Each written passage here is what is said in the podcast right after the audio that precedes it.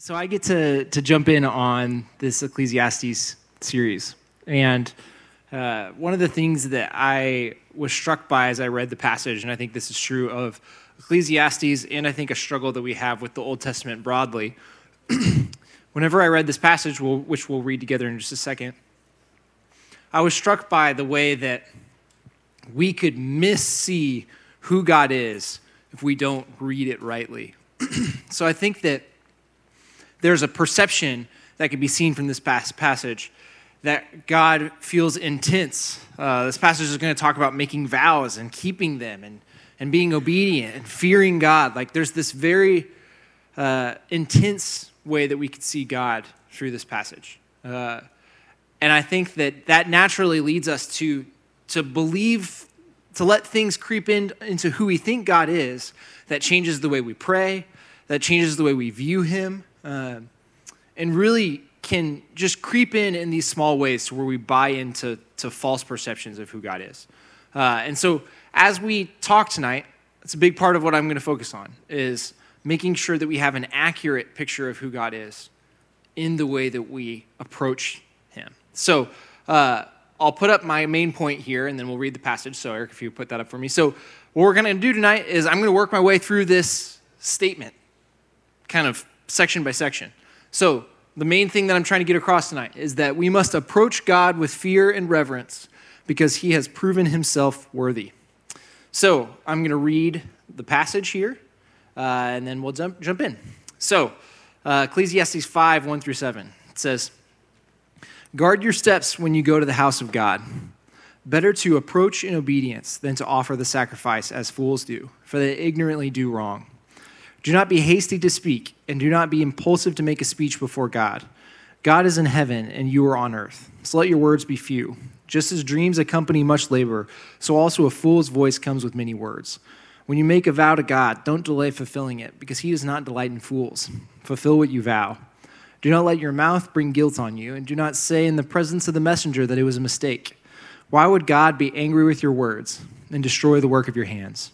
For many dreams, many dreams bring futility, so do many words. Therefore, fear God. So that I think it, a lot of times it's that, that fear God that feels extra intense, that intimidates us and makes it hard for us to, to rightly view God. And so the first portion of this that I'm trying to get across is this idea that we must approach God with fear and reverence because he has proven himself worthy. And that comes out of that first verse. It says, Guard your steps when you go to the house of God. Better to approach in obedience than to offer the sacrifice as fools do, for they ignorantly do wrong. So, our first mistake here is that oftentimes we just avoid approaching God. Uh, we will go so many other places before we go to the Lord. Uh, we will seek earthly solutions to all of our problems and exhaust all of those options before we ever approach God.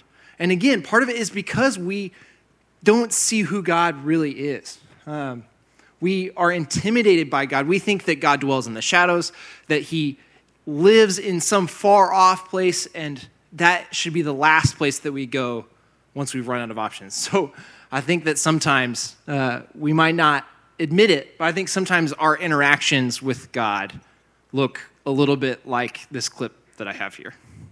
Now, here's the deal. I'll make you a potion that will turn you into a human for three days. Got that? Three days. Now listen, this is important. Before the sun sets on the third day, you've got to get dear old Princey to fall in love with you. That is, he's got to kiss you. Not just any kiss. The kiss of true love. If he does kiss you before the sun sets on the third day, you'll remain human permanently. But if he doesn't, you turn back into a mermaid and you belong to me. No, Ariel! Have we got a deal? If I become human, I'll never be with my father or sisters again. That's right. But you'll have your man. Life's full of tough choices, isn't it? oh, and there is one more thing. We haven't discussed the subject of payment. You can't get something for nothing, you know. But I don't have I'm not asking much. Just a token, really, a trifle. You'll never even miss it. What I want from you is your voice.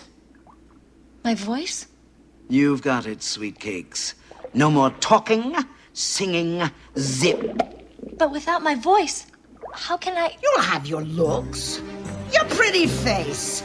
And don't underestimate the importance of body language. So I debated cutting that off like seven seconds earlier, but I think that that's kind of funny.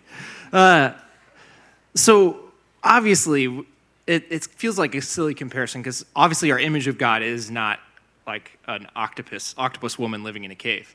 Uh, but I do think that like there's some things that right there in that video that display well, more often than not what happens when we go to the house of God and would show why we fear approaching God more so than we feel confident stepping towards that. Like, I think that sometimes we don't pray because we're afraid that God is going to make the kinds of deals with us that we just saw happen with Ursula. We think that he'll pit our desires against one another. Like you saw in that video, uh, Ariel says to Ursula, "If I become human, I'll never get to never get to see my family again." So she has this desire to become a human, but she thinks, "Well, the only way that I could possibly experience that is if I give up this other thing I love." We fear that if we go to God with our desires, if we approach God boldly, that his response will be uncaring. Ariel gives that plea of saying, ah, How could I choose between being human and my family? And Ursula just gives this dry thing life's full of tough choices, isn't it? Like, I think that sometimes that's how we think God is going to approach us, that we will give him our options and he will say, That's petty. Those are, those are difficult. Like, figure them out. Uh, and ultimately, we're afraid of what approaching God might cost us. You know, Ursula talks, at, say, says, you know, we haven't talked, I've been giving you this option. We haven't talked about what this option is going to cost you.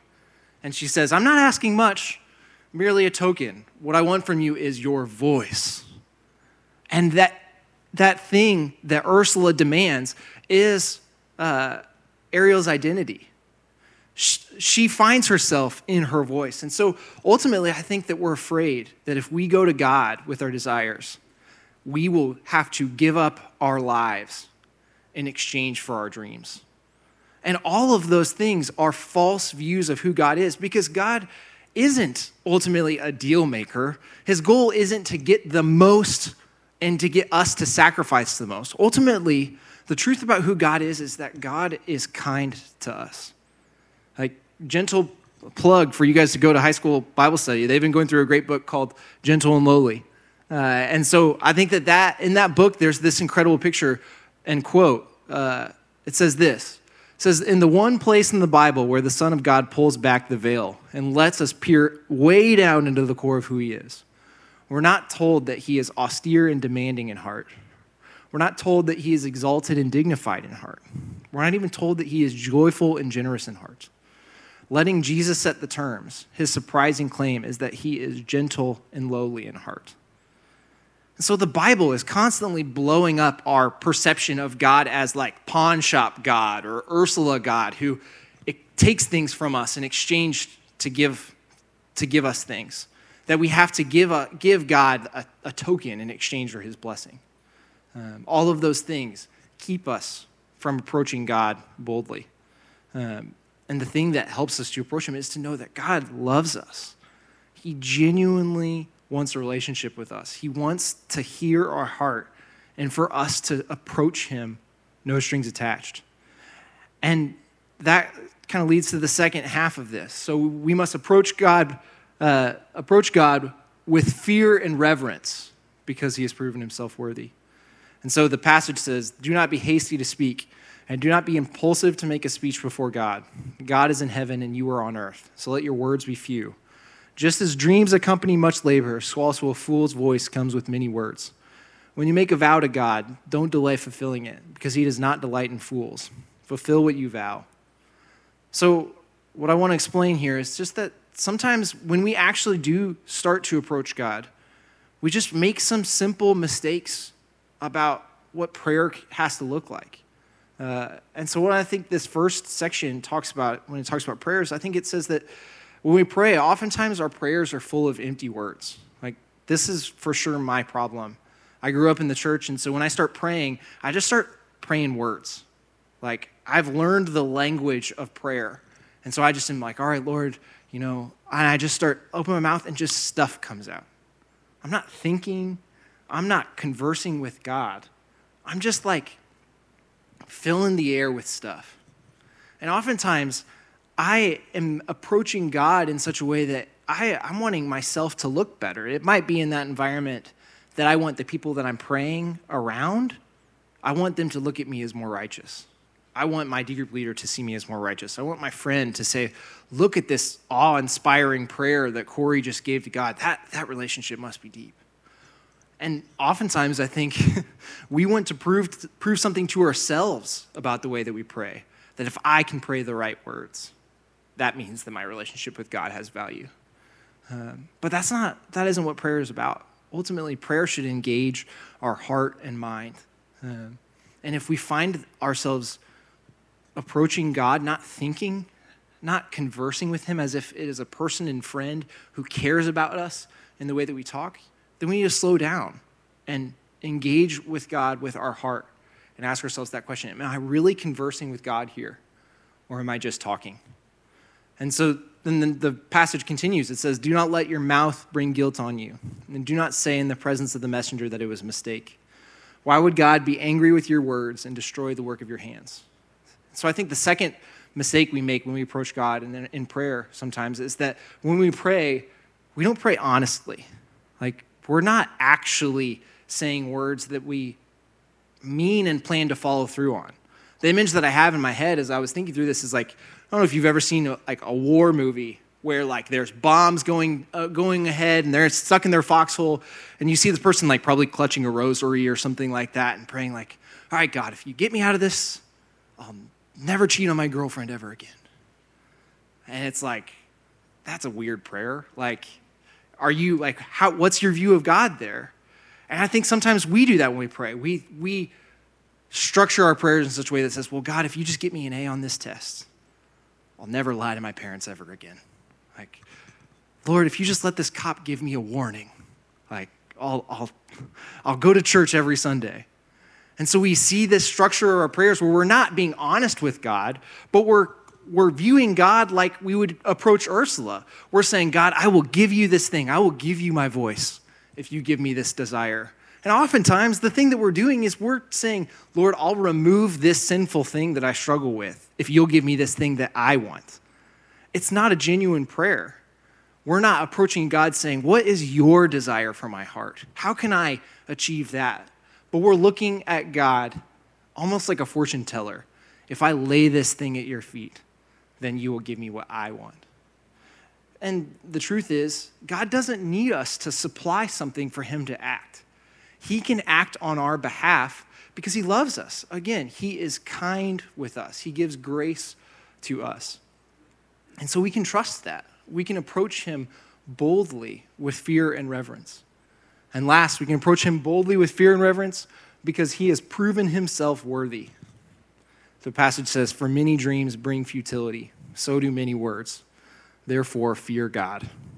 And again, that, that fear of God is hard if we don't see God as worthy of, as set apart, as worthy of our obedience. And so much of it is because we don't, we don't trust God with our dreams. We don't trust God with our desires. We don't see Him as worthy of bearing our burdens. Uh, and we're, we are afraid that he, he will let us down. And I think what's remarkable is that this is just one of the most tangible places where the gospel comes in and the message of the gospel overwhelms our false perceptions of God uh, because we think to ourselves that when this passage is talking about vowing vows and following through on these things and like, oh, you better do it because if you don't, watch out.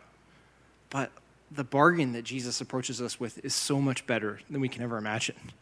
Like, Jesus comes to us and he says the same thing that Ursula would say to Ariel. He says, We haven't discussed the subject of payment yet. You can't get something for nothing.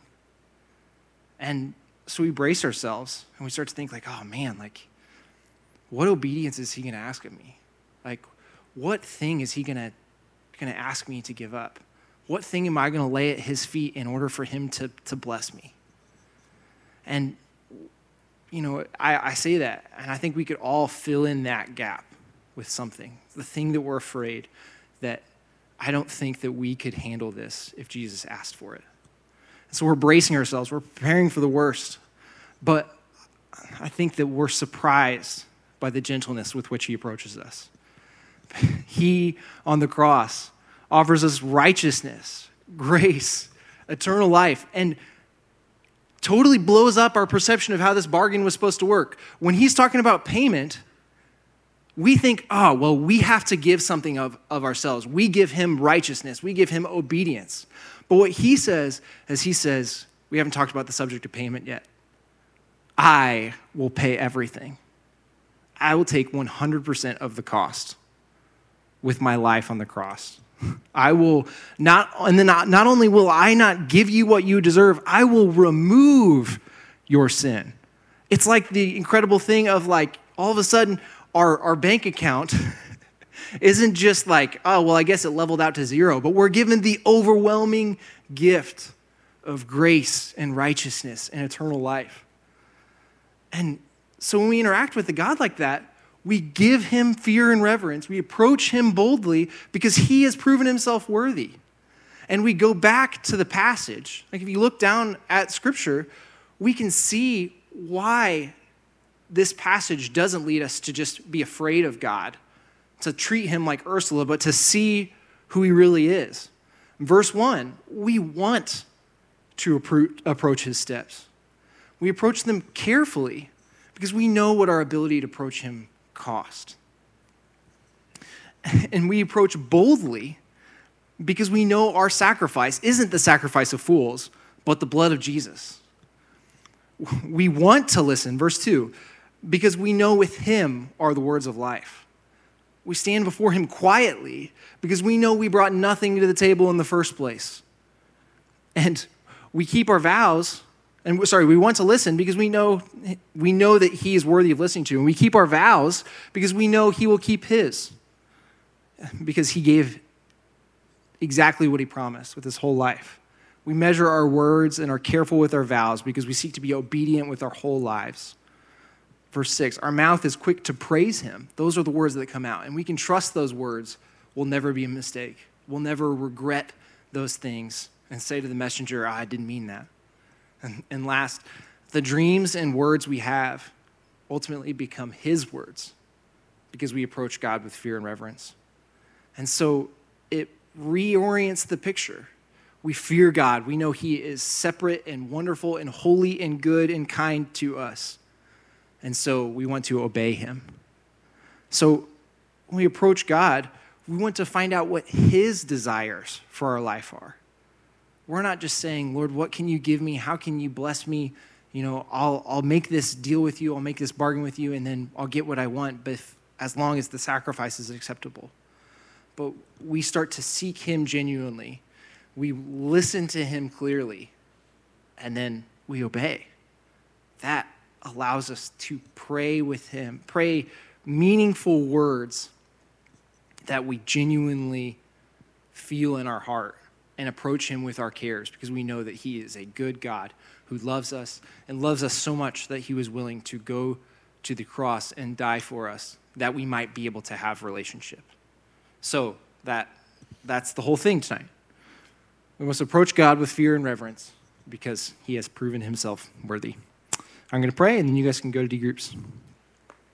Father, we just thank you so much um, that that you are not like the false images that we have in your head.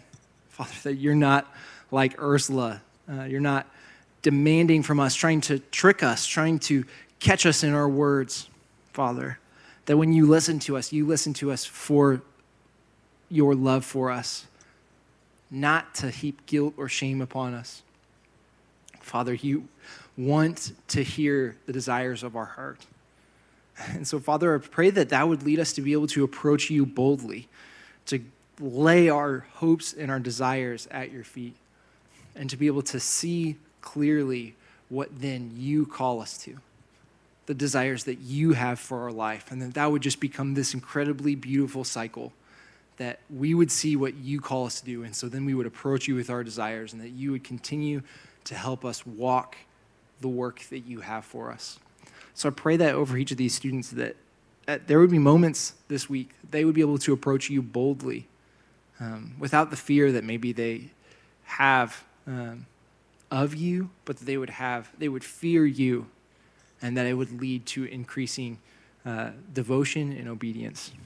And so, Father, we just are so immeasurably grateful uh, for the cross, for Jesus who was willing to take 100% of the payment that we might be able to re- reap 100% of the rewards. For all these things in his name, amen.